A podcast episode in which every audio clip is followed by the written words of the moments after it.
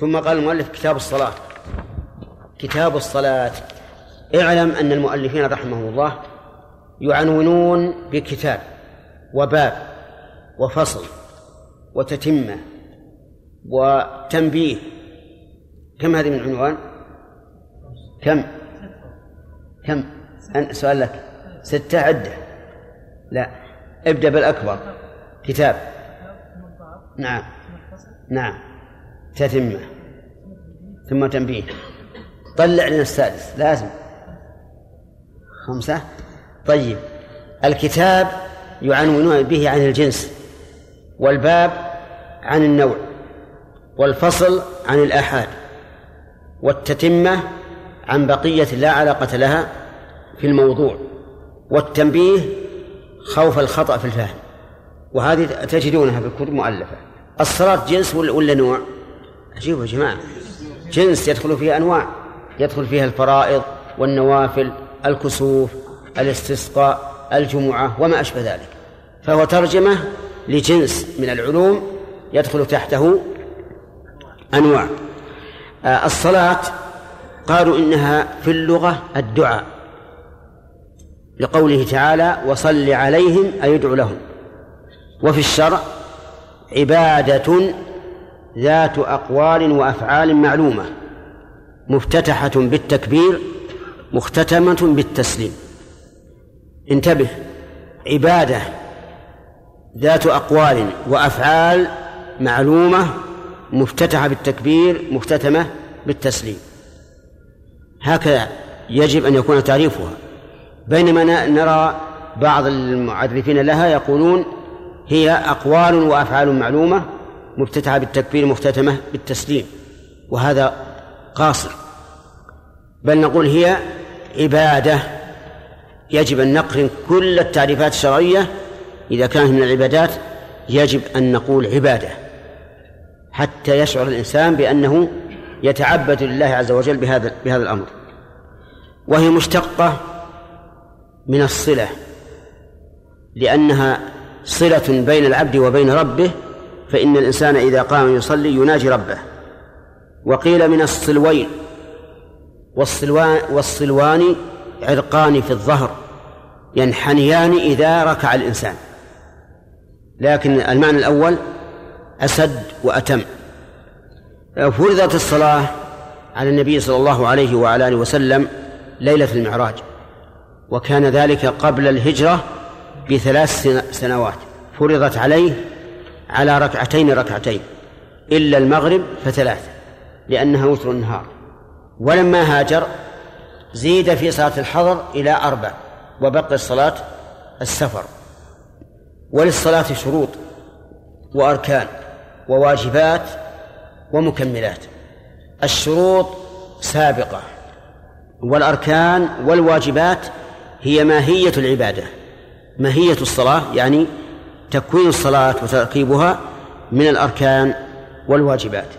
من الشروط السابقة ما ذكره المؤلف بقوله باب المواقيت جمع ميقات والميقات زمن الوقت والصلاة من شروطها الوقت أو دخول الوقت.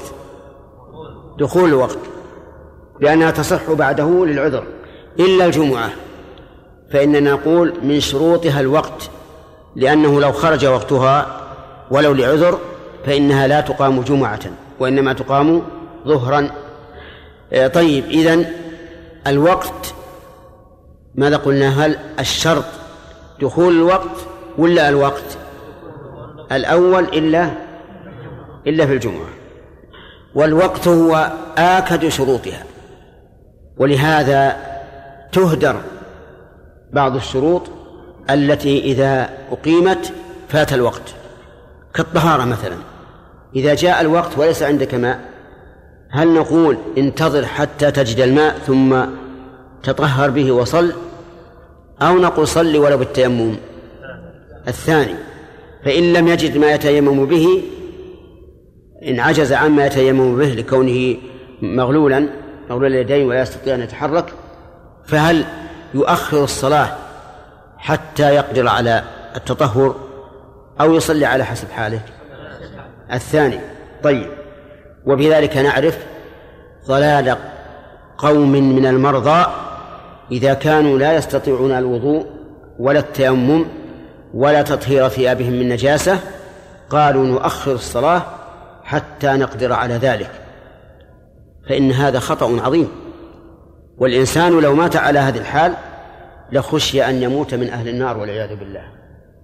لأنه أخر الصلاة عن وقتها بلا بلا عذر شرعي. فالصلاة إذن آه، الوقت مهيمن على بقية الشروط.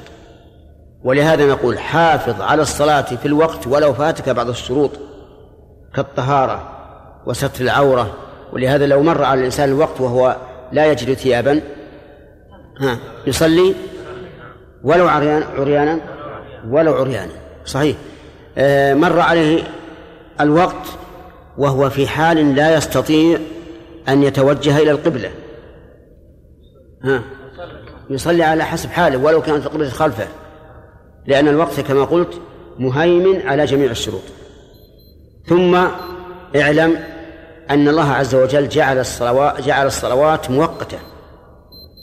ما هي في آن واحد؟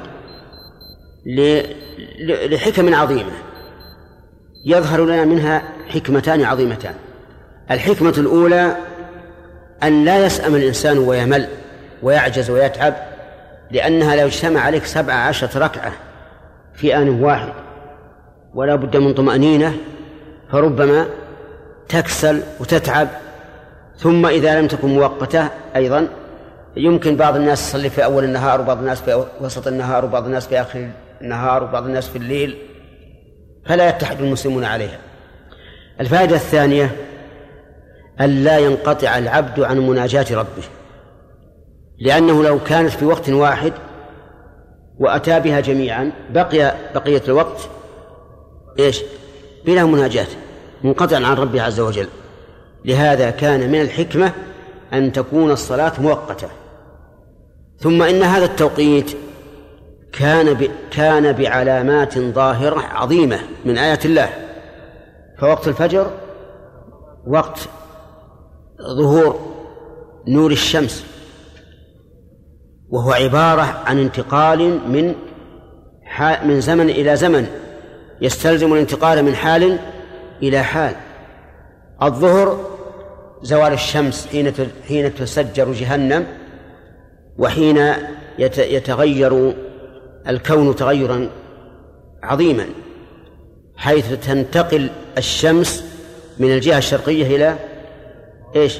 إلى الغربية وهذه آية كبرى أما العصر فلا يتبين لي فيها حكمة وأما المغرب فأيضا حكمتها آه، أن الناس بغروب الشمس ينتقلون من إيش؟ من نهار إلى ليل وهذا اختلاف عظيم جوهري وأما العشاء فكذلك لأنه عند مغيب الشفق الذي ينقطع به تنقطع به آثار الشمس. فالحاصل أنك إذا تأملت توقيتها في هذه المواقف الخمسة وجدت لها حكمة ويكفينا أن نقول هكذا وقتها الله عز وجل. يعني إذا أردنا أن نسلم من الاعتراض وأن نسلم من التشكيك نقول هكذا وقتها الله عز وجل. فكأم فكما أننا لا نسأل لماذا كانت الظهر والعصر والعشاء أربعا ولم تكن ثمانيا مثلا. فكذلك نسأل لماذا وقت بهذا الوقت وإن تبين لنا حكمة فهذه من نعمة الله عز وجل. نعم. بارك الله فيك. هل نقول يعني آه، قلنا ان انك متوقف حكمه في العصرية صلاة العصر؟ نعم. آه، هل نقول أن الوقت بين الظهر والمغرب يطول؟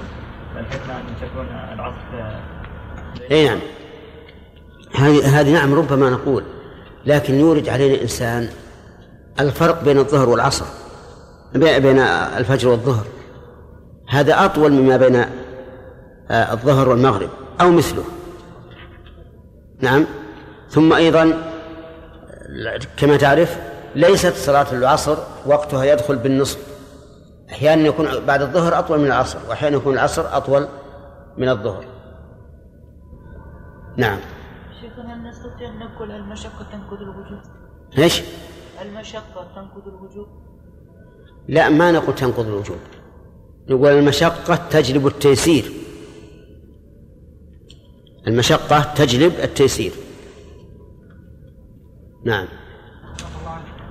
امرأة مسافر ونوت أن تصلي الظهر والعصر في وقت العصر وعندما جاء وقت العصر حاضر فعندما تطهر هل نقول لها تصلي العصر أم تصلي الظهر والعصر؟ الظهر والعصر ما صلاة الظهر هي صلاة الظهر إيه؟ ها؟ إي نعم لكن دخل عليه وقت العصر ثم حاضر نعم هل صلاة المغرب وقته موسع أو غير موسع؟ إيش؟ صلاة المغرب الوقت موسع أو غير موسع؟ واسع. وقت المغرب إلى دخول وقت العشاء. فهو واسع.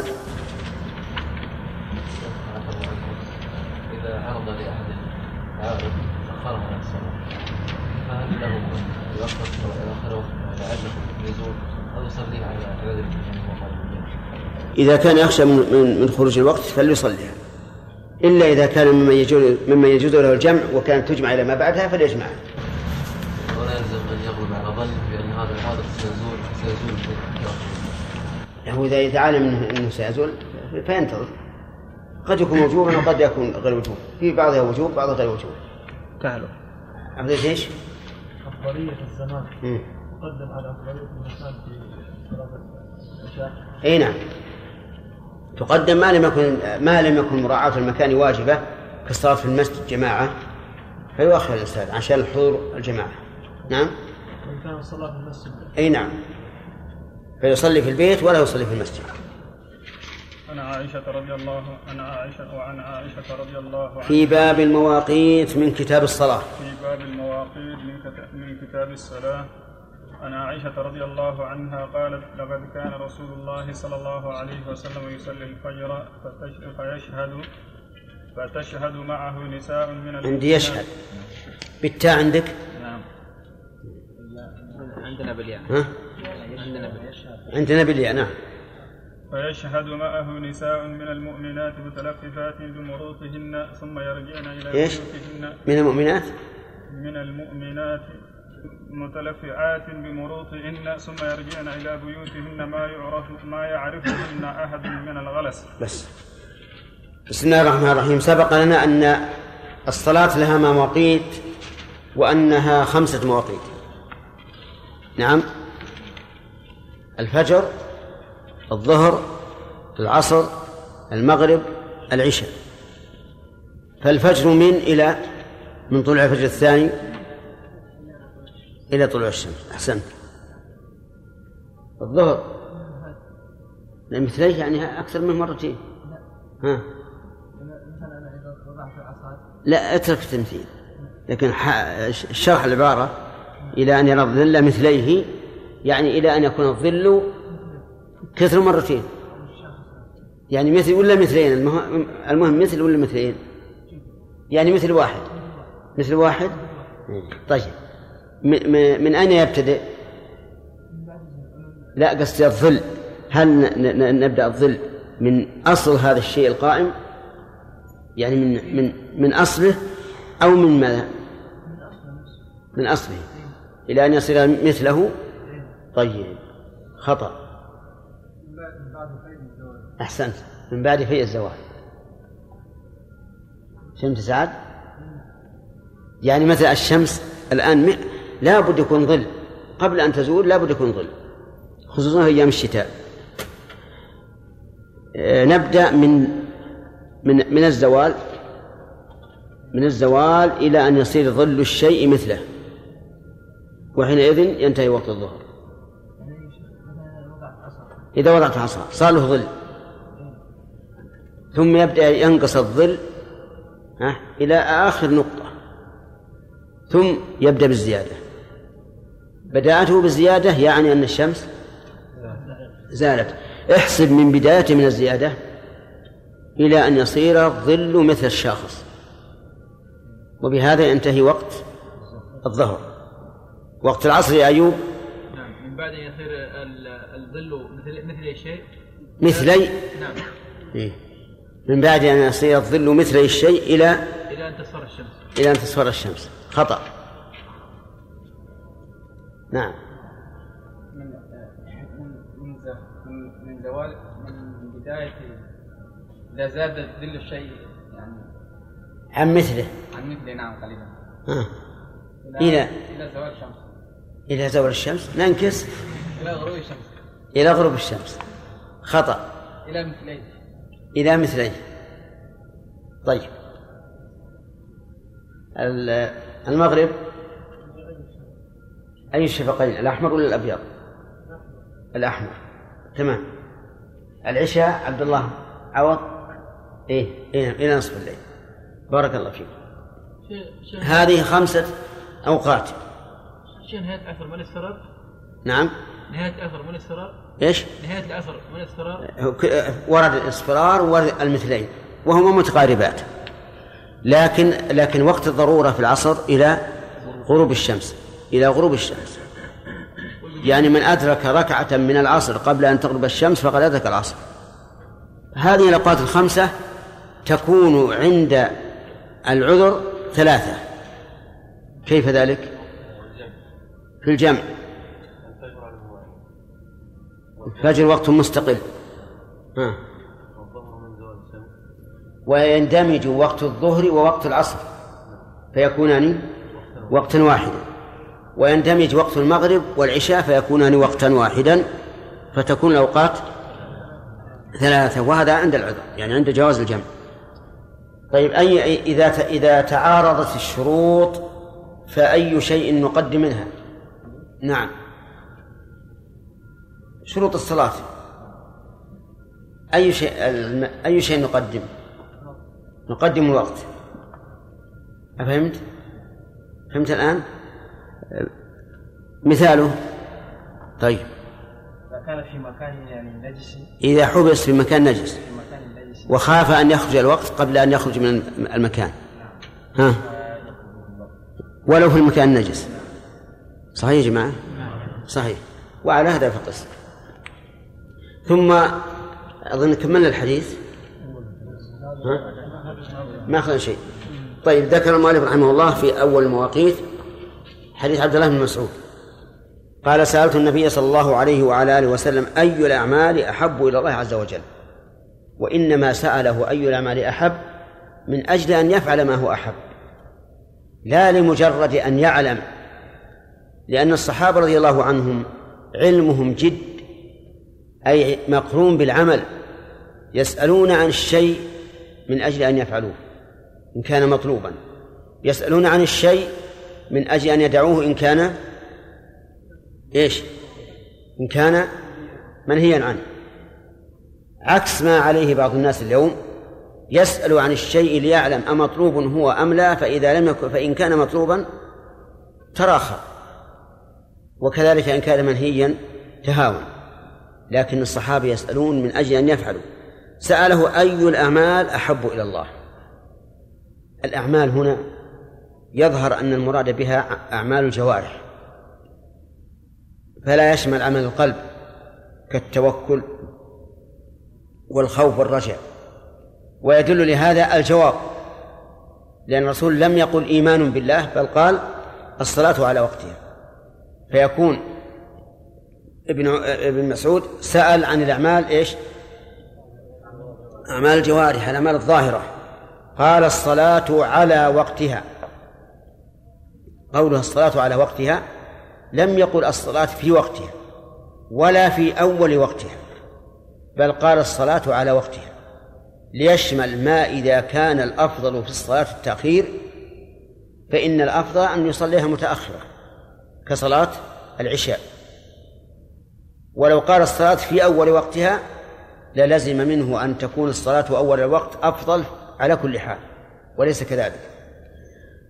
الصلاة على وقتها وقول الصلاة على وقتها فيه إشارة إلى أن المراد بذلك الصلاة الموقوتة. لأن لدينا لأن الصلوات عندنا منها ما هو موقوت ومنها ما هو مطلق ومنها ما هو مقيد بسبب. الموقوت مثل صلوات الخمس الوتر صلاة الضحى المقيد بسبب كتحية المسجد سنة الوضوء صلاة الاستخارة المطلق ما لم يقيد بسبب ولم يوقت بوقت. قال الصلاة على وقتها قلت ثم أي التقدير ثم أي العمل أحب فحذف المضاف إليه وحذف الخبر خبر المبتدأ وذلك للعلم به وحذف المضاف إليه إذا كان معلوما أمر جائز. قال الله تعالى لله الأمر من قبل إيش؟ ومن بعد. أي من قبل غلبتهم ومن بعد غلبتهم. أي إذن؟ نقول حذف منها المضاف إليه.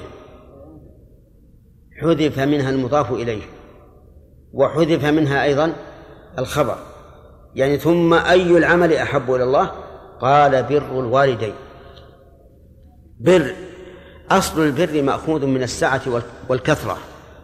ومنه البر البر اللي خارج المدن لسعته. فالبر هو كثرة الخير. فبر الوالدين يعني بذلك كثرة الإحسان إليهما بالقول وبالفعل. وبالمال وبالنفس بكل شيء.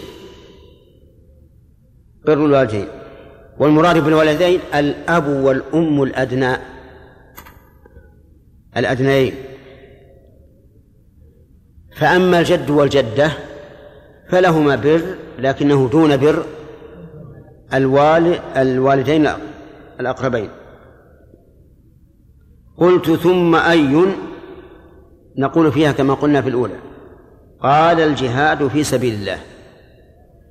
والجهاد في سبيل الله هو القتال لتكون كلمة الله العليا. هذا الجهاد في سبيل الله. القتال لتكون كلمة الله هي العليا.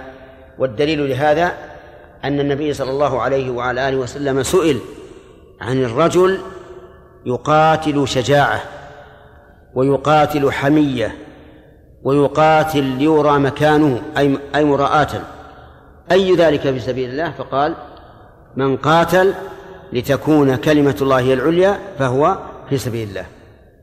فيكون قولها الجهاد في سبيل الله يعني أن تك... لتكون كلمة الله هي العليا.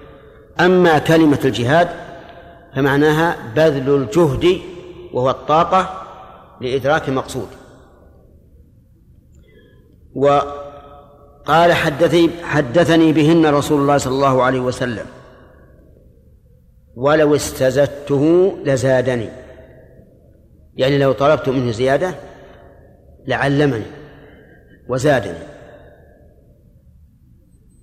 وإنما فهم ابن مسعود هذا من حال النبي صلى الله عليه وعلى آله وسلم وأنه لم يتضجر من الأسئلة الثلاثة التي وجهت إليه بل بقي منشرح الصدر. وهذا وهذا يدل على أنه لو استزاده لزاده. في هذا الحديث فوائد. أولا من فوائد هذا الحديث حرص الصحابة رضي الله عنهم على العلم. وجهه. قال ابن مسعود سألت النبي صلى الله عليه وسلم أي الأعمال أحب إلى الله؟ وهكذا كلما جاءنا مثل هذا التركيب فإنه يدل على حرص الصحابة على العلم. ومن فوائد الحديث إثبات المحبة لله عز وجل أي إثبات أن الله يحب. لقوله أحب إلى الله. ومن فوائده أن محبة الله تتفاضل أي أنه يحب شيئا أكثر من شيء. مأخوذة من إيش؟ من سؤال لك. لكن أن أن محبة الله تتفاضل. من أين أخذتها؟ صيغة إيش؟ صيغة تفضيل. أحب. لأن أحب اسم تفضيل. فيقتضي أن الله يحب شيئا أكثر من شيء. وهذا ثابت في أكثر من نص. ومنه قوله تبارك وتعالى في الحديث القدسي ما تقرب إلي عبدي بشيء أحب إلي مما افترضت عليه. كذا؟ ومن فوائد هذا الحديث أن محبة الله تتعلق بالعمل كما تتعلق بالعامل فكما أن الله يحب المحسنين ويحب المتقين ويحب الصابرين كذلك يحب الأعمال. يعني محبة الله تتعلق بالأعمال. من أين تؤخذ؟ أي الأعمال أحب؟ أي الأعمال أحب إلى الله؟ طيب. فإن قال قائل وهل خالف أحد في إثبات المحبة؟ قلنا نعم وقد شرحناه في إيه في العقيدة فلا حاجة لإعادته ومن فوائد هذا الحديث فضيلة الصلاة على وقتها وأنها أفضل من كل الأعمال. وجهها أن ابن مسعود قال أي الأعمال أحب؟ فقال الصلاة على وقتها. إذن الصلاة على وقتها أحب إلى الله من بر الوالدين ومن الجهاد في سبيل الله. كذا؟ نعم. ومن الحج والعمرة؟ ومن الحج والعمرة. طيب. ومن الحج والعمرة. ومن فوائد هذا الحديث استحباب تحري الصلاة على وقتها. وجهه أن ذلك أحب إلى الله. وقد قلنا إنه لم يقل الصلاة في أول وقتها بل قال على وقتها ليشمل تأخير الصلاة إذا كان الأفضل تأخيرها. مثل أخ كصلاة العشاء. نعم. ومن فوائد هذا هذا الحديث آه، أن بر الوالدين مقدم على جميع الحقوق لأن الرسول صلى الله عليه وسلم جعل أحب الأعمال الصلاة على وقتها ثم إيش؟ بر الوالدين. لكن هل هو مقدم على حق الرسول؟ لا. هل هو مقدم على حق النفس؟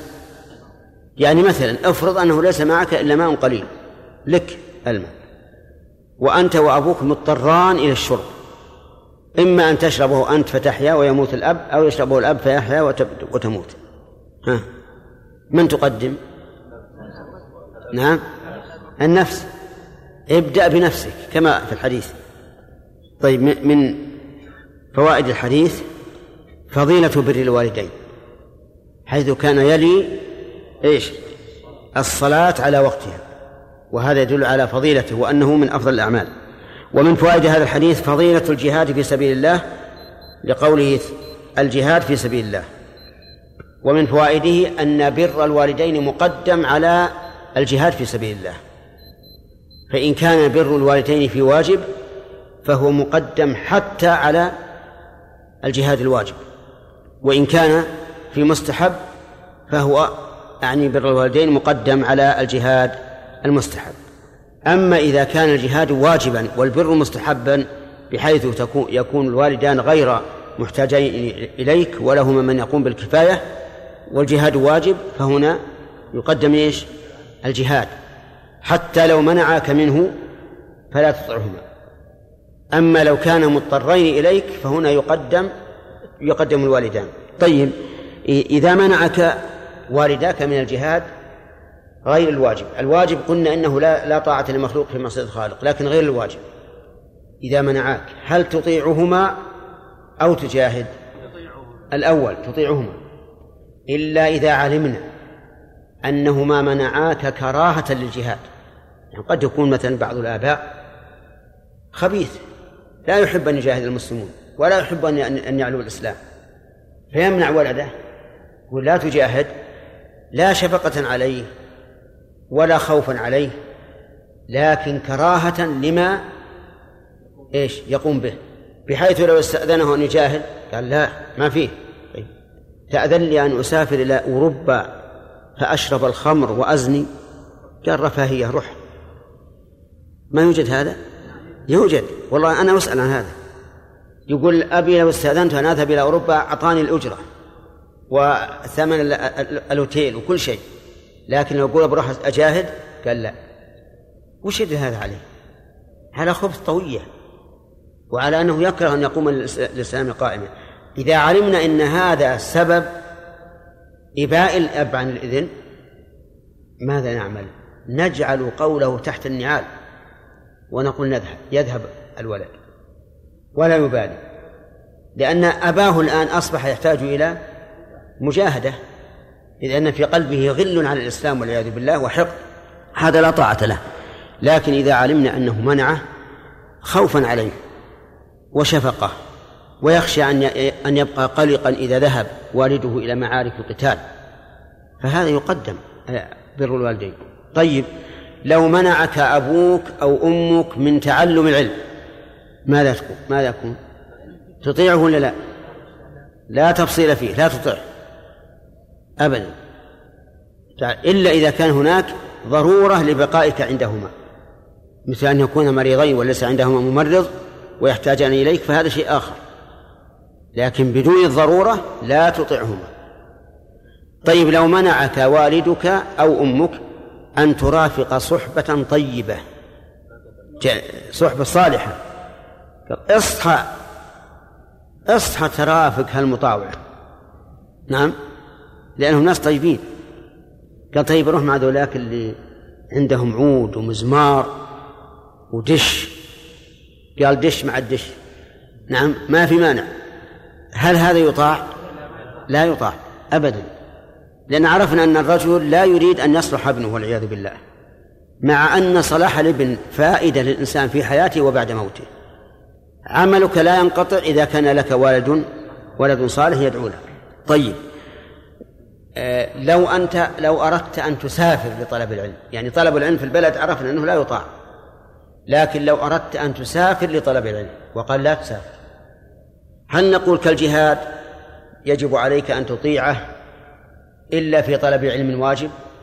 لا وذلك لأنه لا خوف على الابن في السفر لطلب العلم كالخوف عليه في السفر للجهاد. وحينئذ لك أن تعصيه. ما لم يكن مضطرا إلى وجودك فهذا يجب أن تبقى. ومن فوائد هذا الحديث العمل بالقرائن العمل بالقرائن. منين تؤخذ موسى؟ لأنها آخر كلمة. لأن ما بقي شيء ما تكلمنا على فوائده إلا هذه. نعم؟ طيب وش وجه الدلالة؟ يعني هنا نعلم أن أنه ليس ليس لابن مسعود طريق إلا العمل بالقرينة لأن ابن مسعود لا يعلم الغيب ولا يعلم ما في صدر النبي صلى الله عليه وعلى آله وسلم. فهل العمل بالقرائن حجة أو لا؟ الجواب حجة. العمل بالقرائن حجة. والدليل ذلك بدليل ذلك من القرآن والسنة القولية والفعلية. أما من القرآن فإنه لما اتهمت امرأة العزيز يوسف بأنه أرادها. ماذا قال الحاكم؟ قال إن كان قميصه قد من قبل فصدقت وإن كان قميصه قد من دبر فكذبت. فلما رأى قميصه قد من دبر قال إنه من كيدكن. هذا عمل بإيش؟ بالقرينة. لأنه إذا كان القميص قد من قبل فهو لاحقها. وهي تريد التخلص منه. وإن كان من دبر فهو هارب منها وهي لحقته تجره حتى انقد القميص. فلما رأى القميص قد من دبر عرف أنها هي التي راودته وأنه صادق في قوله راودتني عن نفسي. السنة حدثنا رسول الله صلى الله عليه وسلم أن امرأتين خرجتا في البر. ينتجعان. وكان لكل واحدة منهما ولد. فعدا الذئب على ولد الكبيرة فأكله. فلما رجعتا ادعت الكبيرة أن الولد الباقي هو ولدها. وهو في الحقيقة ولد من؟ ولد الصغير. فاختصمتا إلى داود عليه الصلاة والسلام. فرأى داود باجتهاده أن أن يحكم بأن الولد للكبيرة وقال الصغيرة الشابة وتأتي بولد بعده. فحكم به للكبيرة. حكم به للكبيرة وخرجت من عنده. ويظهر والله أعلم أن الصغيرة لم تقتنع. فاحتكمتا إلى سليمان ابن داود. ففهمه الله عز وجل. وكلا آتاه حكما وعلما. فهمه وقال الابن بينكما الابن بينكما. فأمر بالسكين ليشقه نصفين. أما الكبيرة فرحبت. ليش؟ ما هو ولد الله؟ وراح ولده خل هذا يتبع أيضا وافقت. وأما الصغيرة فقالت يا نبي الله ولها. فتنازلت عن حقها فداء لابنها. ما تريد أن يموت. كونه حيا عند الكبيرة ولا ميتا. فقضى به للصغيرة. هذه إيش هي؟ قرينة. أدركتها الشفقة أن تنحرم منه ويبقى حيا. فدل ذلك على أنها أمه فحكم به للصغيرة. طيب هذه قرينة. السنة الفعلية لما فتح النبي صلى الله عليه وسلم خيبر دعا بمال حيي بن أخطب رئيس بني النضير فقال له أظنه سلام بن مشكم. قال يا رسول الله. أو قال يا محمد أفنته الحروب. هو غني ما في شك ولا و واليهود معروفون بإيش؟ بجمع المال. قال أفنته الحروب. ما ما له مال. فقال النبي صلى الله عليه وعلى وسلم العهد قريب والمال كثير. العهد قريب يعني أمسك رحلوا رحلوا من المدينة والمال كثير كيف يروح؟ ولكن خذ يا زبير خذ هذا الرجل اضربه لأن يقر. فأخذه الزبير وضربه فلما أحس بالضرب قال اصبر أدلكم على خربة كان حيي يطوف حولها فذهب بهم إلى خربة ووجد المال مدفونا بها وإذا هو مسك ثور مملوء دنانير. ذهب. مسك الثور يعني جلد الثور مملوء ذهب. هنا عمل النبي عليه الصلاة والسلام بالقرائن. كيف عمل؟ قال العهد قريب والمال كثير. يعني مدة يسيرة لا يفنى بها المال.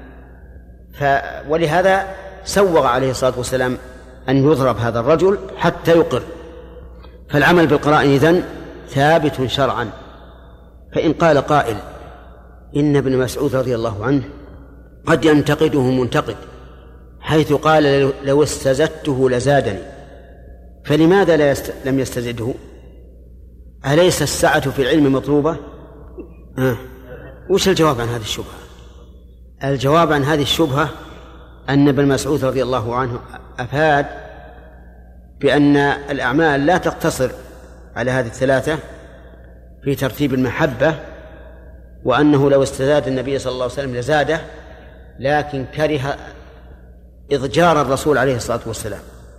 ولعله رآه ذا شغل أو أن الوقت غير مناسب أو ما أشبه ذلك. فلا بد أن يكون لابن مسعود رضي الله رضي الله عنه عذر في عدم الاستزادة لأننا نعلم من حال عبد الله بن مسعود أنه من أحرص الناس على العلم. والله أعلم. مقدر والقسم مقدر والتقدير والله لقد وهذا يقع في القرآن كثيرا ويقال في مثله إنه مؤكد بثلاثة مؤكدات. القسم المحذوف واللام وقد. يصلي الفجر هي خبر كان. فيشهد معه نساء من المؤمنات متلفعات بمروطهن. قول المتلفعات يجوز فيها وجهان. الوجه الأول متلفعات بالنصب على أنها حال. يجوز فيها النصب على أنها حال. حال من نساء. وسوغ مجيء الحال منها وسوى مجيء الحال منها أن متلفعات وصفت والنكرة إذا وصفت تخصصت فإذا تخصصت جاز وقوع الحال منها ويجوز الرفع. متلفعات على أنه نعت ومن المؤمنات نعت أول وهذا نعت ثاني بمروطهن أي بأكسيتهن ثم يرجعن إلى بيوتهن بعد الصلاة ما يعرفهن أحد من الغلس والغلس هو اختلاط ظلمة الليل بنور النهار.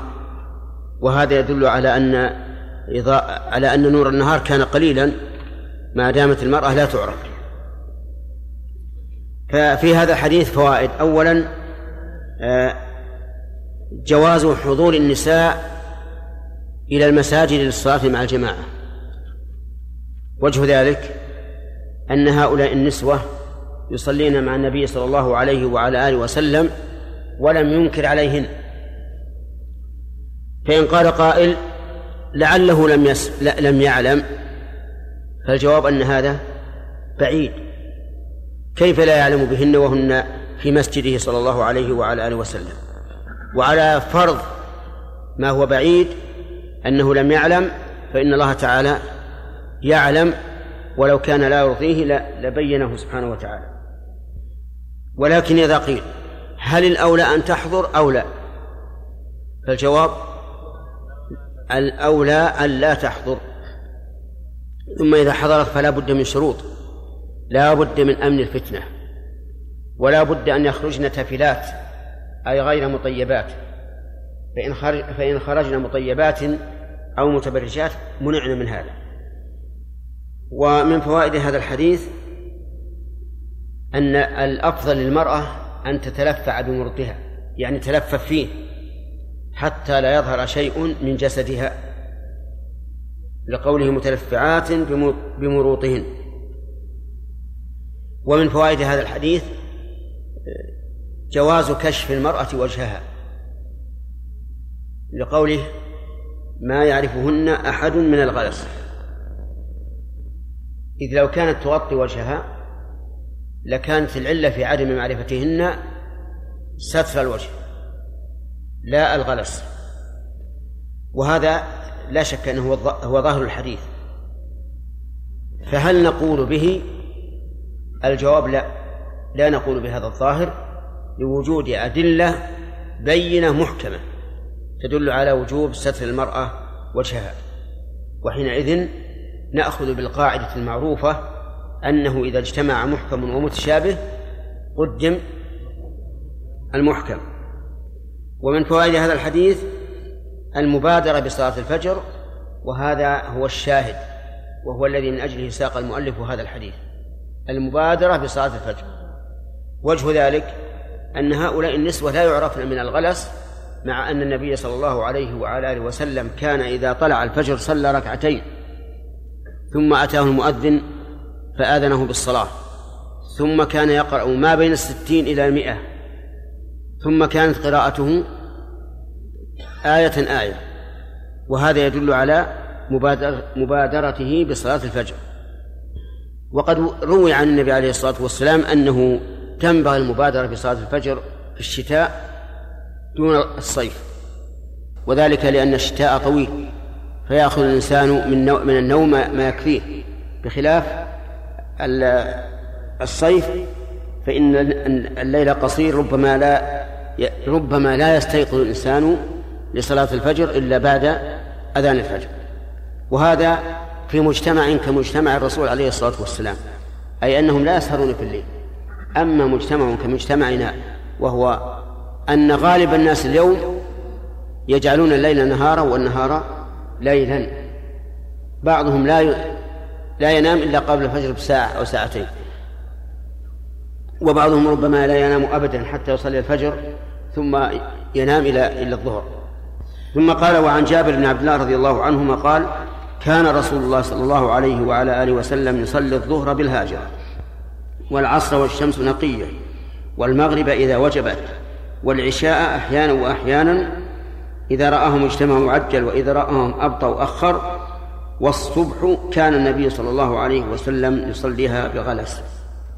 هذا بيان متى كان الرسول صلى الله عليه وسلم يصلي الصلوات الخمس. فبدأ أولا بالهاجرة وإنما بدأ بها لأنها تسمى الأولى. الأولى. لأن النبي صلى الله عليه وسلم لما نزل من من المعراج أتاه جبريل فصلى به الظهر أول ما صلى به فلهذا كانت تسمى الأولى ويبدأون بها. وقوله يصلي الظهر أي صلاة الظهر. وقوله بالهاجرة الباء بمعنى في فهي إذن للظرفية. كقوله كهي في قوله تعالى وإنكم لتمرون عليهم مصبحين وبالليل أي وفي الليل. فالباء تأتي للظرفية ولها معاني. طيب يقول وما هي الهاجرة؟ فسرها المؤلف رحمه الله بقوله وهي شدة الحر بعد الزوال. شدة الحر بعد الزوال لأن أشد ما تكون الشمس بعد الزوال أشد ما تكون حرا بعد الزوال. ولهذا كانوا كانوا يقيسون آه، الدرجة الصغرى للبرد أو الكبرى للحر متى؟ بعد الزوال بساعة لأنها أشد ما يكون من الحر. والعصر والعصر يعني ويصلي العصر والشمس نقية. الجملة هنا حال يعني ويصلي العصر والحال أن الشمس نقية أي لم تصفر. فنقاؤها بمعنى بقاء بياضها. وأنها لم تصفر.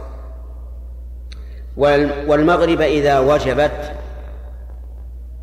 وجبت أي إذا وجبت المغرب وذلك بعد غروب الشمس أو إذا وجبت الشمس أي سقطت لأن الوجوب في اللغة السقوط وغيبها وغيوبها سقوطها يحتمل المعنى المعنيين جميعا.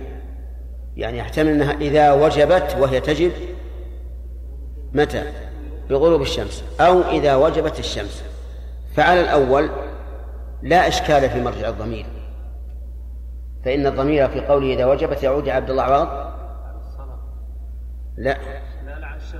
لا لا. والمغرب إذا وجبت يعود على المغرب. ولكن إذا قلنا وجبت أي الشمس أي غابت فيقال أين مرجع الضمير؟ مرجع الضمير محذوف للعلم به. كقوله تبارك وتعالى إني أحببت حب الخير عن ذكر ربي حتى توارت بالحجاب. ما الذي توارى؟ الشمس. ولم يسبق لها ذكر لكنه معلوم من قرينة الحال. والعشاء أحيانا وأحيانا. أحيانا يعني يبكر وأحيانا يعني يؤخر. فأحيانا هذه مصدر ظرف أحيانا ظرف عامله محذوف. يعني أحيانا يعجل وأحيانا إيش؟ يؤخر. ثم فصل هذا بقوله إذا رآهم أي رأى المصلين اجتمعوا عجل لئلا يشق عليهم بالانتظار وإذا رآهم أبطأوا أخر. لأن هذا هو الأفضل. فكان النبي عليه الصلاة والسلام يراعي الأفضل والأرفق. مراعاة الأرفق تظهر في قوله يلا.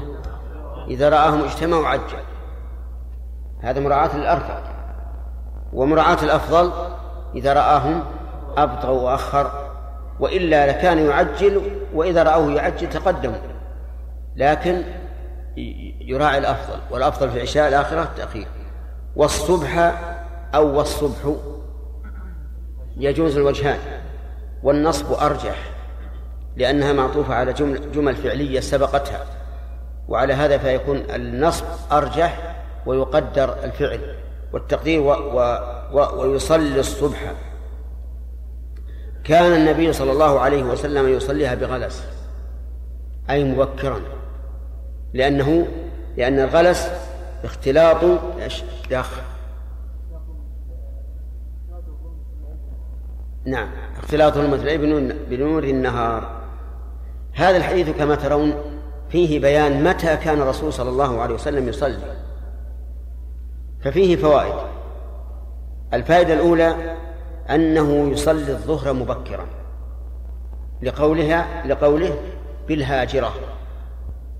واضح محمد رامس نعم. واضح.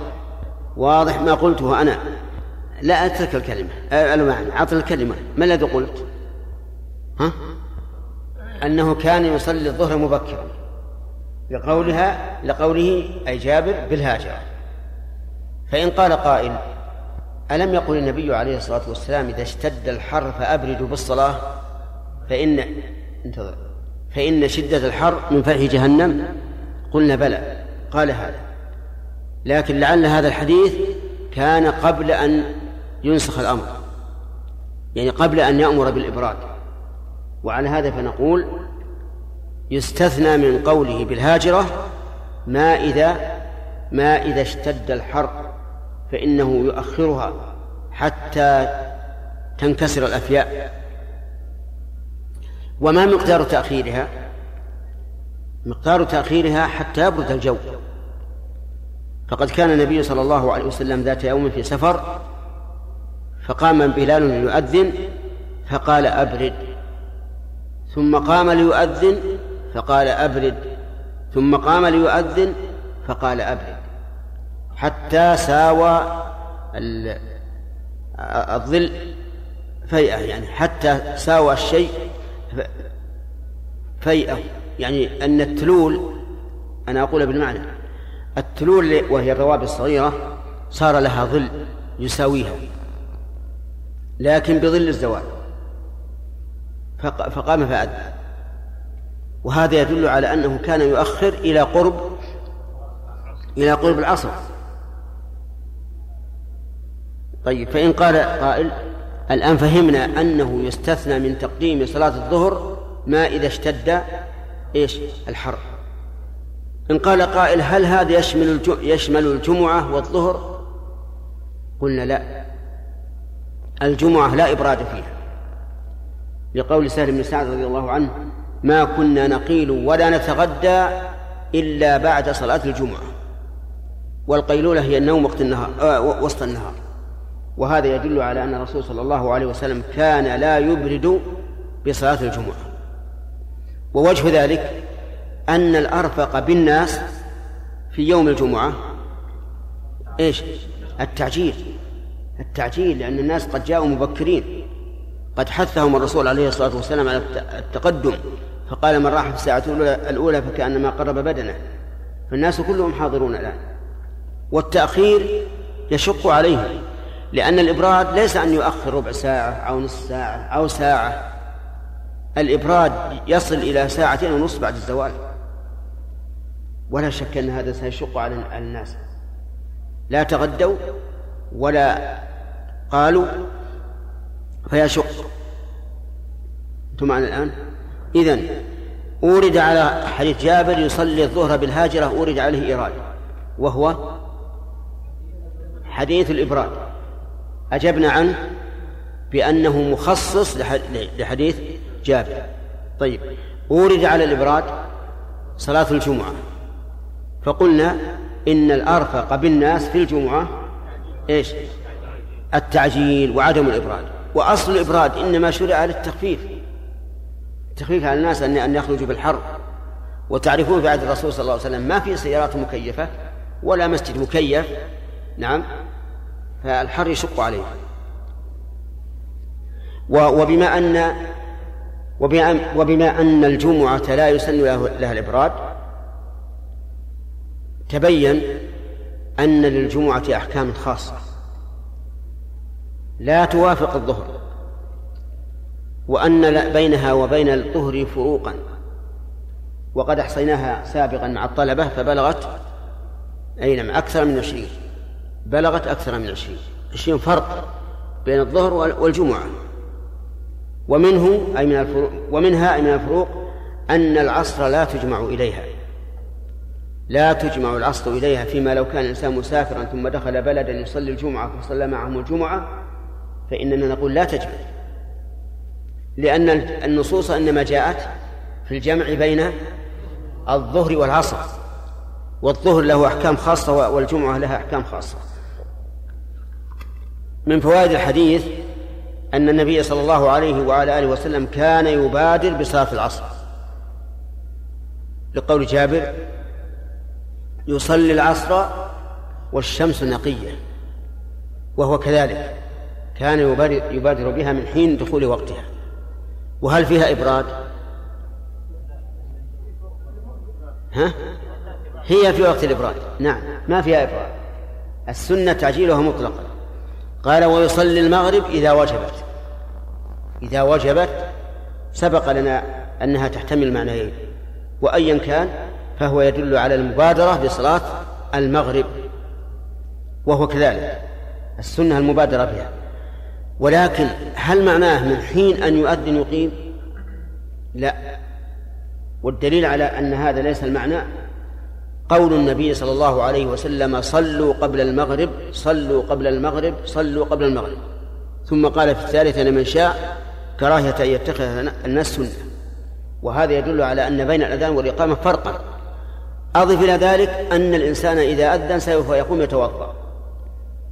وهذا يأخذ وقتا. فلا بد أن نراعي مثل هذه الأمور. وأن لا نقول إن قوله إذا وجبت أي من حين أن تغرب. لا. لكنه من حين تغرب يتأهب للصلاة. فيتوضأ ثم يصلي ركعتين قبل المغرب لكن لا يتخذ لا يتخذها سنة. طيب. هل وقت المغرب يمتد إلى زمن أو بمجرد صلاة المغرب ينتهي الوقت؟ الأول لا ينتهي وقتها إلا إذا دخل وقت العشاء. خلافا لمن قال إنه يخرج وقتها إذا اشتبكت النجوم وبانت في, في, في السماء. فإن هذا قول لا دليل عليه. نعم. والعشاء أحيانا وأحيانا إذا رآهم اجتمعوا عجل وإذا رآهم أبطأوا أخر. في هذا دليل على أن العشاء يتبع فيها الأرفق بالناس. إذا إذا رآهم اجتمعوا عجل وإذا رآهم أبطأوا أخر. فإن تساوى عند الناس التقديم والتأخير فالأفضل التأخير. والدليل على هذا من الحديث نفسه أنه لو كان الأفضل التقديم مطلقا لقدم وإذا قدم فسوف يتعجل الناس لن يتأخر. فعلم بذلك أن تأخيرها أفضل ما لم يجتمع الناس فإن اجتمعوا فالتقديم أفضل. يستفاد من من هذا الحديث؟ آه، مراعاة أحوال الناس حتى في التقديم والتأخير. فقبل قليل ذكرنا أنه إذا اشتد الحر فالسنة الإبراد مراعاة لحال الناس. كذلك هنا نقول إذا اجتمعوا فالأفضل التعجيل مع أن صلاة العشاء الأفضل فيها التأخير. فينبغي الإنسان أن يراعي أحوال الناس. طيب هل من المراعاة أن الإمام إذا تأخر لعذر عن العادة بمقدار عشر دقائق أو خمس دقائق أن يعجل الصلاة؟ يعني بمعنى يسرع في أدائها؟ أقل واجب نعم ربما نقول الأفضل أن تخفف الصلاة لأنه ربما يكون بعض الناس له أشغال. وقد رتب وقته لأنه في الساعة الثامنة أو التاسعة أي ساعة ينتقل إلى شغل آخر بعد الصلاة. وقد يقال وقد يقال لا إلا يأتي بها على العادة كاملة لئلا يقول قائل حشف وسوء كيلة. يقطعنا وبعدين يمنعنا من أداء الصلاة على الوجه الأتم. فهو الآن بين بين أمرين. الإمام الحقيقي بيتحير. هل أخفف جبرا لما لتأخري في الزمان؟ أو آتي بها كاملة وأقول هذا شيء عذر والعذر عند كرام الناس مقبول. الأخ محمد الشرافي يقول تأتي بأدنى واجب ما أدري هل بقي على رأيه أو, أو تغير. باقي. أي نعم. لا ما هو قليل يا أخي. لا لا لا على الأقل خمس دقائق. يعني مثلا الآن نحن نصلي أنا دائما أنتبه الساعة عشر دقائق مثلا في الظهر. لو خففتها على أدنى واجب صارت خمس دقائق أو أقل. شوف شوف ترى أدنى واجب معناه لا أستفتح ولا أقول بسم الله الرحمن الرحيم في الفاتحة. ولا أقول آمين. ولا أقرأ شيء آخر. نعم. ولا أزيد على سبحان رب العظيم في الركوع. ولا على سمع الله لمن حمده ربنا ولك الحمد في النهوض. ولا على واحدة في رب سبحان ربي الأعلى. ولا أزيد على قول رب اغفر لي بين سجدتين ولا أزيد على التشهد الأول والأخير أقول إلى أن محمد عبده ورسوله اللهم صل على محمد. ولا أزيد على تسليمه. ما أدري الشرافي بيثبت على هذا ولا لا. هو يعني الحقيقة أنا أحيانا أقول إذا تأخرت بعد خمس دقائق أحيانا أقول أراعي أحوال الناس وأخفف مو عدا أقتصر على أدنى واجب لا أخفف بعض الشيء. وأحيانا أقول أخشى أني أكون ما ما ما قمت بالواجب بحيث أني أني آتي بما هو الأكمل. أحيانا أجد نفسي أخفف عن العادة وأحيانا أجد نفسي أبقى على العادة وأقول يتحملون خمس دقائق صبروا عشر دقائق زائدة أيضا يصبرون خمس دقائق. طيب أنا قصدي بهذا أن مراعاة المأموم أمر معتبر شرعا. دليل ذلك في إيش؟ في صلاتين صلاة العشاء وصلاة الظهر. فهذا يدل على مراعاة حال المأمومين. لكن لو فرض أن الإمام دخل في الصلاة على العادة ثم نزل المطر بغزارة أو تلبتت الغيوم وكثرت الرعود والبروق هل من الأفضل أن يعجل يسرع نقول نعم. الرسول إذا سمع بكاء الصبي أوجز في صلاته. مراعاة لحال أمه. وكذلك لحال الطفل أيضا. فلا شك أن الإمام في الواقع الإمام يعتبر كالإمام العام يجب أن يراعي أحوال الناس وجوبا طيب ومن فوائد هذا الحديث آه، ترك السنة لطلب الرفق. ترك السنة لطلب الرفق. وجهه أن الرسول ترك تأخير العشاء من أجل الرفق بالناس. ولا شك أن الرسول صلى الله عليه وسلم أحكم الراعين. للخلق. فلولا أن هذا هو الشرع ما فعله. وهذا هو الذي ينبغي الإنسان أن يكون سائسا للخلق بما ينفعهم ويخفف عليهم الشريعة. وكلما كانت الشريعة مسهلة أمام الناس كان قبولهم لها أشد. فينبغي لك أن لا تشدد على الناس في الشريعة. ما وجدت لذلك سبيلا أي للتسهيل. ما وجدت سبيل التسهيل فاسلك.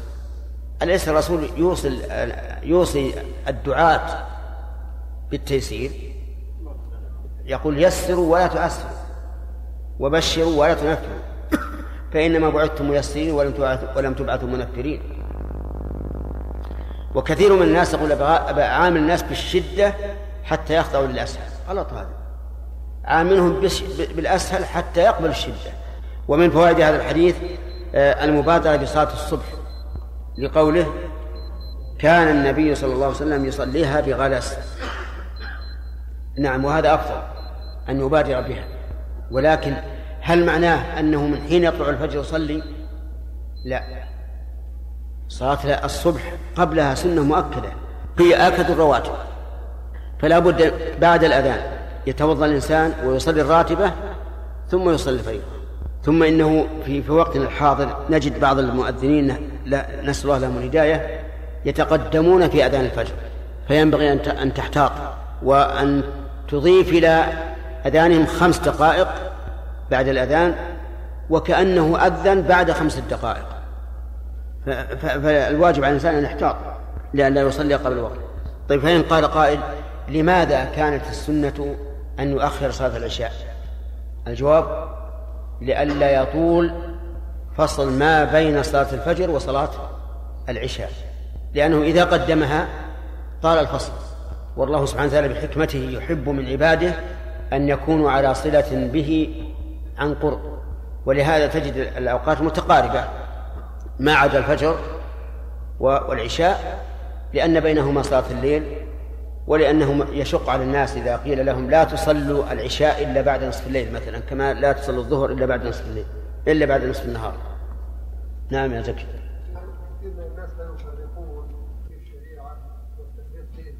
نعم.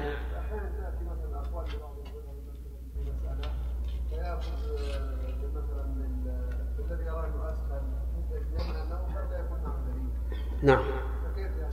لا هذا فرق بين بين ما قلت أنا وما قلته أنت. هؤلاء يتتبعون الرخص يتتبعون الرخص. والواجب فيما لا في من لا يستطيع أن يعرف الدليل بنفسه. الواجب أن يتبع من يرى أنه أقرب إلى الصواب. لغزارة علمه وقوة إيمانه. فهمت؟ فإن لم يعرف فللعلماء في ذلك ثلاثة أقوال. القول الأول يخير بينهما. لتساوي الطرفين عنده. والثاني يأخذ بالأشد لأنه أحوط. والثالث يأخذ بالأيسر لأنه أوفق للشريعة. هذا الثاني هو الصحيح هو الصحيح. الأخير هو الصحيح. أما إنسان يتبع الرخص هذا ما ما يجوز. لو تتبع الرخص لا لا, لما كان له دين في بعض الأحيان. نعم. آه امرأة لها زوج. نعم. ولها والدة ضعيفة فأراد زوجها أن يذهب بها إلى محل آخر أن يتحول. وهل هي تطيع زوجها أم تبقى مع والدتها؟ فهمتم؟ يعني يقول هل تبقى مع والدتها للقيام بواجبها نحوها أو تذهب مع زوجها؟ الجواب تذهب مع زوجها تذهب مع زوجها. والدها إما أن يحملوها معهم وإما أن ي- يؤاجروا أحدا يقوم بكفا- بكفايتها لأن الله تعالى سمى الزوجات بالنسبة للأزواج أسرى فقال اتقوا الله في النساء فإنهن عوان عندك والعوان جمع عانية وهي الأسيرة عرفت؟ ولأن الرسول قال لو أذنت لأحد أن يسجد لأحد لأمرت المرأة أن تسجد لزوجها مثلا الزوج لا يرضى أن تحملها معه وليس لها الوالدة ليس لها ولد آخر. يقوم- طيب. يقوم بمسؤوليته نعم. نستأجر لها خادمة. لا يستطيع. نعم. لا لا يستطيع. لا حول. من يتق الله يجعل له مخرجا. نعم. أي نعم. الأفضل في البيت. إلا صلاة واحدة فالأفضل حضورها وهي صلاة العيد. ها؟ هي تقول هذا أنشط لي عن الطاعة وأفرغ لي من مشاكل العيال ومشاكل البيت. لكن نقول أنت عودي نفسك. أو تعود نفسك. والإنسان إنما إنما, إنما ينظر إلى إلى هذا وأنه أنشط لأنه عود نفسه ذلك. لكن لو عودت نفسها أن تصلي في البيت لوجد شيئا أحسن من حضورها الجماعة. لكن نحن لا, لا نقول إنه حرام ولا إنه مكروه. كلامنا على الأفضل. تدعونها الأولى. حين تبحض الشمس ويصلي العصر ثم يرجع أحدنا إلى رحله في أقصى المدينة والشمس حية ونسيت ما قال في المغرب وكان يستحب أن يؤخر من العشاء التي تدعونها الأتمة وكان يكره النوم قبلها والحديث بعدها وكان ينفتل من صلاة الغداء حين يعرف الرجل جليسه وكان يقرأ فيها بالستين إلى مئة. ما عندي فيها. عندكم فيها؟ فيها عندي هنا. ها بين قوسين أي. بسم الله الرحمن الرحيم الحمد لله رب العالمين وصلى الله وسلم على نبينا محمد وعلى آله وأصحابه ومن تبعهم بإحسان إلى يوم الدين. سبق لنا حديث جابر في بيان كيف كان الرسول صلى الله عليه وسلم أو متى كان الرسول أو الصواب متى؟ متى كان النبي صلى الله عليه وسلم يصلي الصلاة في الوقت؟ وهو من, من أحسن الأحاديث وأبينها وقد سبق وفي حديث ابن منهال سيار بن سلامة قال دخلت أنا وأبي علي أبي برزة الأسلمي الصحابي المعروف فقال له أبي كيف كان النبي صلى الله عليه وسلم يصلي المكتوبة؟ قول كيف كان يصلي المكتوبة؟ لو نظرنا إلى ظاهر الاستفهام لكان يستفهم عن كيفية الصلاة وصفتها لكن أبا برزة فهم من السائل أنه يريد متى يستفهم عن زمان أدائها بدليل الجواب. فقال كان يصلي الهجيرة التي تدعونها الأولى حين تدحض الشمس. وسميت الهجير لأنها تقع في الهاجرة وهي شدة الحر ويريد بها الظهر. وسميت الأولى لأن جبريل أما النبي صلى الله عليه وسلم بها أول. وقول حين تدحض الشمس أي تزول. ويصلي العصر ثم يرجع أحدنا إلى رحله في أقصى المدينة والشمس حية. وهذا يدل على أنه كان يبادر بها. ويصليها والشمس حية. وقوله إلى رحله يعني إلى بيته. وقول والشمس حية أي لم تصفر. والجملة حالية في موضع نصب. ونسيت ما قال في المغرب الذي يقوله من؟ أبو المنهال. يقول نسيت ما قال أبو برز في المغرب. لكن عندنا ما يكفينا وهو حديث جابر حيث قال والمغرب إذا وجبت. وكان يستحب أن يؤخر من العشاء التي تدعونها العتمة. كان يست... كان النبي كان الضمير يعود على النبي. يستحب أن يؤخر من من العشاء أي يستحب تأخيره. حتى قال ذات ليلة وقد, خرج حين مضى عامة الليل. قال إنه لوقتها لولا أن أشق على أمتي. وقولها التي التي تدعونها العتمة أي تسمونها. وهذا يحتمل أن يكون إقرارا ويحتمل أن يكون إنكارا. وكان يكره النوم قبلها النبي. صلى الله عليه وسلم يكره النوم قبلها والحديث بعدها. يكره هل نقول إنها كراهة شرعية؟ وإذا قلنا إنها كراهة شرعية فقد علمنا أن الكراهة في عرف المتقدمين تفيد التحريم. أو أنها كراهة طبيعة طبيعية. يحتمل هذا وهذا. يحتمل أنه يكرهها كراهة طبيعية يعني لا يحب أن يصلي أن ينام قبل العشاء لئلا يتأخر حين يغلبه النوم أو يقوم وهو كسلان. كسلان يريد النوم. ونظير ذلك قول النبي صلى الله عليه وسلم للرجل الذي سلم عليه فلم يرد عليه السلام حتى تيمم ثم قال إني كرهت أن أذكر الله إلا على طهر المراد ليس الكراهة الشرعية لحديث عائشة كان النبي صلى الله عليه وسلم يذكر الله على كل أحيانه. ولأننا لا نعلم أحدا قال إنه يكره أن يذكر الله إلا على طهارة. لكنها كراهة بمعنى أني أحب أن لا أذكر. أحب أن لا أذكر الله إلا على طهر.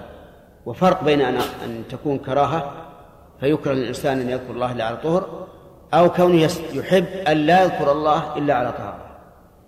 فاهمين هذا اللي أقول؟ أو أنا أسرع ولا ولا تفهمون. طيب إذا الكراهة تكون يكون حكمها بحسب السياق. قد تكون للتحريم وقد تكون لكراهة تنزيه وقد تكون لعدم الأولى الأولوية وقد تكون طبيعية. حسب حسب حال الإنسان حسب السياق. طيب وكان يكره النوم قبلها أي قبل العشاء والحديث بعدها أي بعد العشاء. وذلك لأن النوم قبلها يؤدي إلى واحد من أمرين إما أن يستغرق في النوم فلا يقوم إلا الفجر وإما أن يقوم ونصفه نوم. تعبان كسلان فيؤدي الصلاة على وجه غير مرضي. أما الحديث بعدها فإنما كره لأن الإنسان إذا تحدث بعد العشاء وطال به الحديث تأخر في النوم وهذا يعود بضرر على البدن ولو على ولو على المدى الطويل. وثانيا أنه يؤدي إلى ترك قيام الليل لأن الإنسان إذا نام متأخرا فستكون فسيكون لب نومه في وقت التهجد. وربما تأخر استيقاظه إلى ما بعد طلوع الفجر أو إلى ما بعد طلوع الشمس. وكان ينفتل من صلاة الغداة حين يعرف الرجل جليسه. وهذا يدل على أنه كان يبكر بها. والإنسان يعرف جليسه إذا ارتفع النهار. يعني إذا إذا ارتفع ضوء الفجر. لأنه في ذلك الوقت ليس هناك كهرباء ولا هناك سرج. والإنسان يعرف جليسه بماذا؟ بضوء بضوء النهار و وكان يقرأ بالستين إلى المئة وهذا يدل على أنه كان يبتدئ بها مبكرا لأنه إذا كان ينفتل حين يعرف الرجل جليسه وهو يقرأ بالستين إلى المئة والعادة أن أن قراءته كانت مرتلة يقف عند كل آية فهذا يدل على أنه عليه الصلاة والسلام يقيم مبكرا لكن التبكير في الواقع تبكير تبكير نسبي بدليل أنه عليه الصلاة والسلام كان يصلي النافلة راتب الفجر ثم يضطجع حتى يأتيه المؤذن يقول أقم الصلاة أو صلي يا رسول الله. في هذا الحديث فوائد منها حرص السلف الصالح على العلم والتساؤل والتساؤل عنه. الدليل حديث سلامة. حين سأل أبا برزة عن كيفية صلاة النبي صلى الله عليه وعلى آله وسلم. وهنا أضع سؤالا. هل السلف يسألون عن العلم للعلم أو للعلم والعمل؟ الثاني وهذا عكس حال كثير من الناس اليوم. كثير من الناس اليوم يسأل للعلم لكن لا يعمل. تجد يسأل يسأل العالم عن كذا وكذا ويبين له إن إن وافق هواه؟ ها؟ فعل العين والرأس. وإن لم يوافق هواه قال هذا ما عنده علم. دور واحد ثاني. ثم ذهب يسأل يسأل يسأل. سلسلة من الأسئلة. حتى يصل إلى من يقول له ما يوافق هواه. وحينئذ يقول هذا هو الحق. فبالله عليكم هل هذا يطلب الحق؟ أبدا لا يطلب الحق. والصحابة إذا تعلموا عشر آيات علموها ثم عملوا بها. والله لو أن طبقنا هذا في أنفسنا وأهلنا وجيراننا وبني قومنا لوجدت الأمر على غير هذا الحال. كثير من العامة الذين ليس عندهم دين ولا ورع إذا سألوا عن شيء وقيل لهم هذا حرام صار يتشكك مع أنه أتى إلى هذا العالم وهو يوقن أن الحق عنده أو يغلب على ظنه. ثم إذا أفتاه بما, بما, بما لا يريد صار هذا العالم بإذن الله وقدره صار جاهلا لا يوثق بعلمه يطلب عالم آخر. وهذا كما قال أهل العلم هذا حرام. أي إنسان يسأل العلماء ليتتبع رخصهم فإنه جعل الدين تبعا ليش؟ لهواه. ولهذا قالوا كما في باب الفتوى تكلموا عن الإفتاء والفتوى في باب القضاء. قالوا إذا سأل الإنسان عالما ملتزما بقوله يعني واثقا بأن قوله الحق فإنه يحرم عليه أن يسأل غيره عن هذه المسألة بعد ذلك. حرام عليه. لأنه إذا كان كذلك صار هذا الرجل إيش؟ متبعا لهواه. نعم لو سألت عالما واثقا بقوله ملتزما به وأن قوله الحق ثم جلست إلى عالم آخر وسمعته يقرر خلاف ما قيل لك بالأدلة. حينئذ يجب عليك أن تتبع من؟ الثاني. يجب عليك أن تتبع الثاني. لكن هل يجب عليك فورا أن تتبع الثاني؟ أو تذهب إلى الذي أفتاك أولا وتقول سمعت فلانا أو, سمعت أحد من العلماء يقول خلاف قولك ويستدل له بالدليل الفلاني والدليل الفلاني. أيهما أيهما الورع إيش؟ الثاني هو الورع أنا لا أقول يجب عليك من حين ما تسمع عالما آخر يتكلم بخلاف ما أفتيت به ويستدل له. لا أقول يجب عليك فورا ليش؟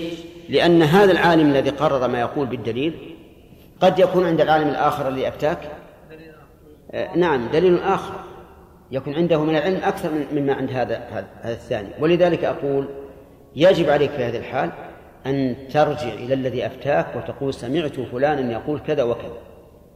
وإن شئت تقول سمعت عالما. لأنك لو تقول سمعت فلانا ويكون مرتبة مرتبته أعلى من الأول ربما يهاب أن يخاف أن يخالفه. لكن نقول سمعت واحدا من العلماء يقول كذا وكذا ويستدل. فماذا تقول؟ قد يقول نعم هو قال هكذا واستدل بكذا وكذا وكذا ولكن هذه الأدلة ليس فيها دليل. إما لضعفها وإما لعدم الدلالة. وإما لوجود أدلة أقوى منها. واضح يا جماعة؟ ولهذا نقول مسألة الفتوى ما هي مسألة هينة؟ الفتوى دين. ولهذا قال بعض السلف إن هذا العلم دين فانظروا عمن تأخذون دينكم. مسألة ما هي هينة؟ وهذا طريق إلى الآخرة طريق الله عز وجل. صعب.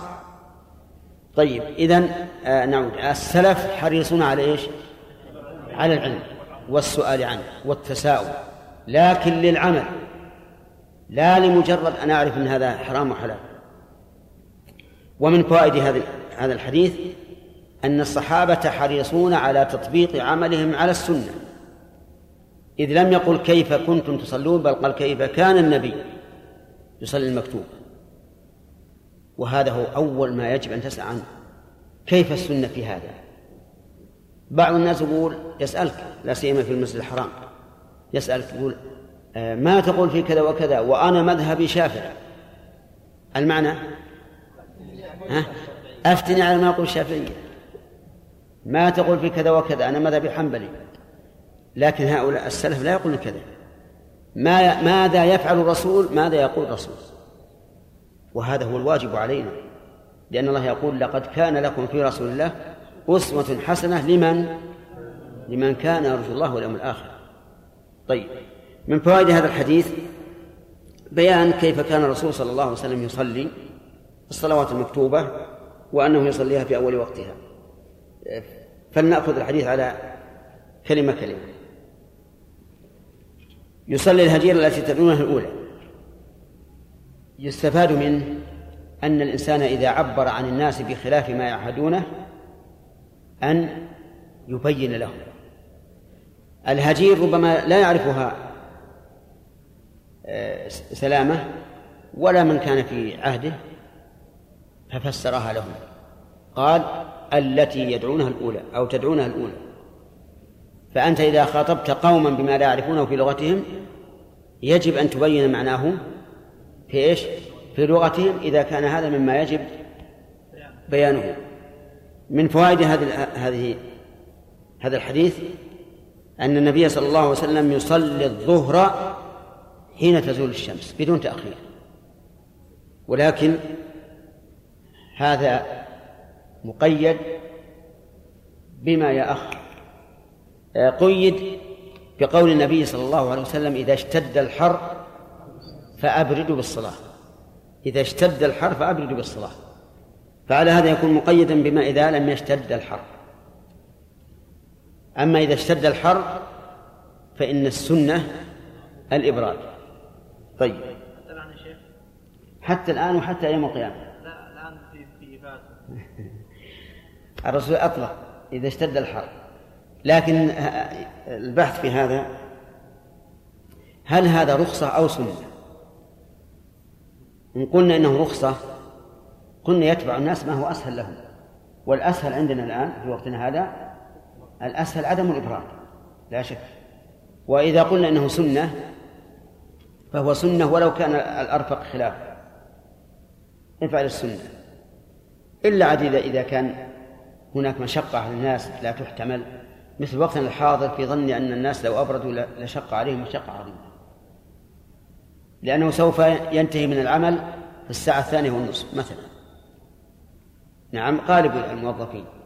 الساعة الثانية والنصف يأتي إلى بيته وهو متعب بغاية التعب. ثم نقول يلا توضأ. الآن أذن الظهر. توضأ. واذهب إلى المسجد. يذهب وهو تعبان جدا. فلهذا رأى العلماء أن لا إبراد في وقتنا لسببين. السبب الأول أنه أن أنه قد قيل إنه رخصة. والسبب الثاني حتى إذا قلنا إنه سنة فقد كان الرسول عليه الصلاة والسلام يستحب أن يؤخر من العشاء ومع ذلك إذا اجتمع الناس عجل وترك السنة. طيب من فوائد هذا الحديث أن النبي صلى الله عليه وسلم يبادر بصلاة العصر. يبادر بصلاة العصر. وجهه أن أبا برزة قال يرجع أحدنا إلى رحله في أقصى المدينة والشمس حية وهذا دين على المبادرة. ومنها بساطة القوم. عن السلف. شوف كيف يقدر يقدر بالعمل.